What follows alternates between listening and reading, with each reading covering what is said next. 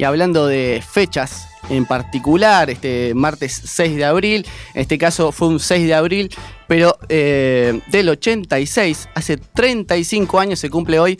Eh, un hito para la historia de River, también un poco para la historia de Boca, porque fue el equipo del Bambino Veira que salió campeón y dio la vuelta en la mítica bombonera, también se recuerda por la pelota naranja y los goles del Beto Alonso. Por eso decíamos, el equipo millonario salió un 6 de abril, pero de 1986, con el campeonato ya ganado. Ya lo había ganado hace un tiempito atrás, hace un par de fechas antes. Eh, salió a la bombonera y con las ganas de dar vuelta en el, dar la vuelta en la cancha del clásico rival. Eso es lo que se habló mucho durante esa semana previa si River iba a dar la vuelta, si iba solamente a saludar.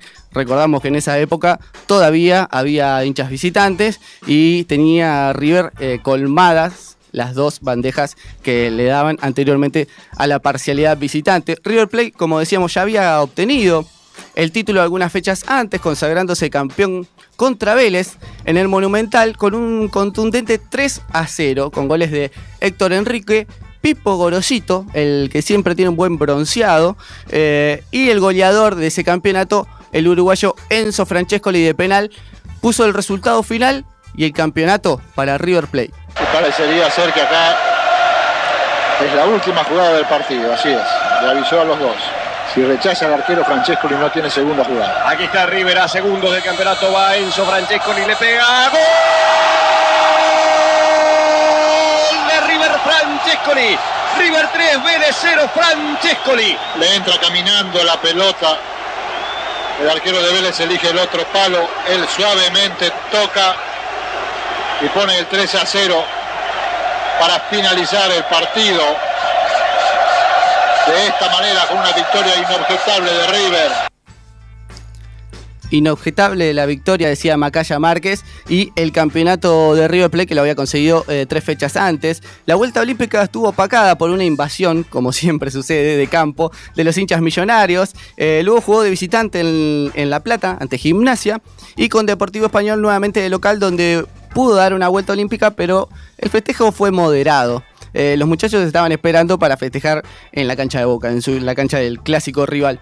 Pero por eso la gran pregunta previa a este superclásico era saber si River iba a dar la vuelta o no en la bombonera. Había presiones por parte del gobierno para que no lo haga, según dijo Alonso en algunas entrevistas posteriores. Eh, pero hubo una reunión en la habitación de, de Ruggeri y todos decidieron hacer lo que finalmente hicieron, que fue dar la vuelta. Ambos equipos salieron al mismo momento.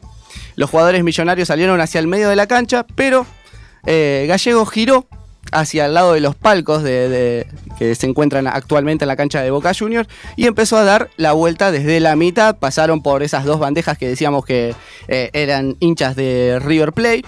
Eh, y volvieron hacia la mitad de la cancha. Ahí ya se empezó a complicar un poco la cosa porque tenían que ir para la tribuna de, donde está la 12 habitualmente. Y bueno, parece que hubo algunos objetos contundentes, algún que otro amenaza, que esto que el otro. Bueno, pararon ahí en mitad de cancha, pero dieron una vuelta, una media vuelta a la cancha de Boca, una media vuelta y pudieron festejar con la gente que había ido eh, a ese partido.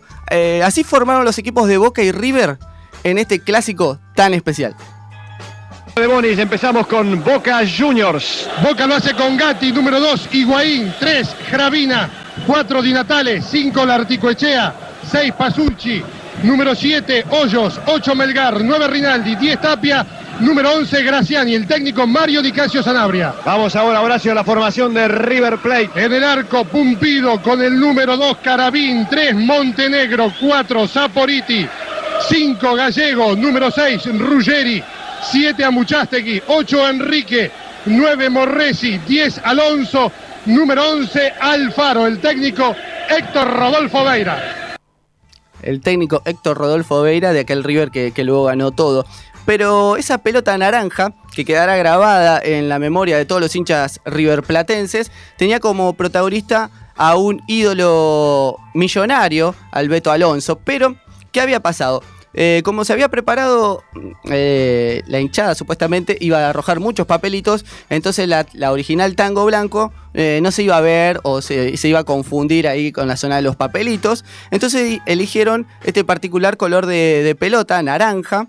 Se comenzó primero con la pelota blanca y negra, luego se cambió a la naranja y en el segundo tiempo se volvió a la tradicional tango blanca y negra. Pero esta pelota naranja, como decíamos, quedará grabada en la memoria de los hinchas y sobre todo en el Beto Alonso, que se elevó por encima de todos en un centro, eh, pasó a los defensores ceneses y de cabeza marcó el 1 a 0 en la bombonera. Adelanta viene el remate, atención Alonso de cabeza, ¡gol! ¡Gol!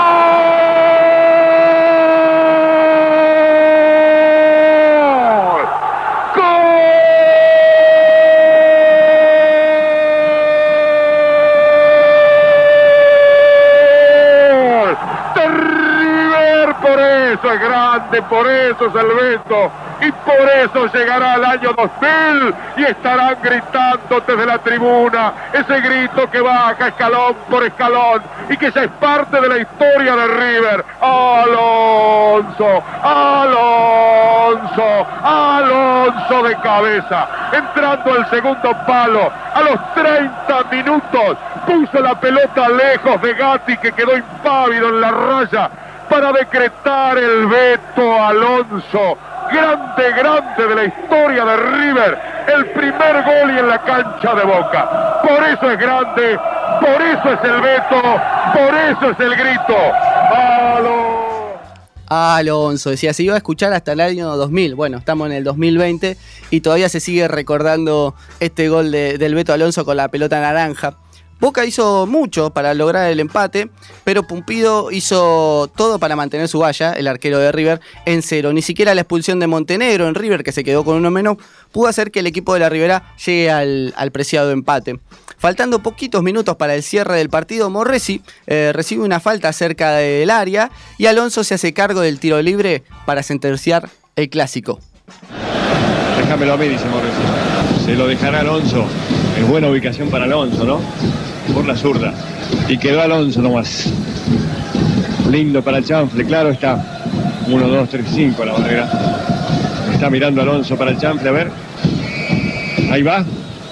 Y va el chanfle. Alonso le vio. ¡Gol! De River Alonso de tiro libre. River 2, Boca 0, otra vez Alonso. Pelota se desvía en la barrera y facilita precisamente que lo desacomode a Gatti y se produzca el segundo gol de River. Y el segundo gol de Alonso. Bueno, con ese gol eh, terminaría el partido, terminaría así 2 a 0 para River Plate. En este histórico partido no estuvo Lenzo Francescoli, el uruguayo que quien había sido el goleador de este torneo, eh, porque eh, había, ya estaba entrenando con la selección uruguaya, preparándose para el Mundial de México 1986. Por eso el Enzo no estuvo, no estuvo en este partido histórico para River, pero bueno, estaba el Beto Alonso, ¿no? Eh, este gran equipo eh, luego se quedó con la Copa Libertadores eh, en octubre del 86 y con la recordada Intercontinental también en diciembre del 86 con el gol de Alzamendi. Aquí, hasta aquí fue el recuerdo de estos 35 años de esta, de esta hazaña, de este hito para River Plate, que seguramente los hinchas de River recordarán con alegría, los hinchas de Boca no tanto, por supuesto, eh, pero los hinchas del fútbol recuerdan esa pelota naranja, ese salto de Alonso por detrás eh, y los goles eh, para River Plate.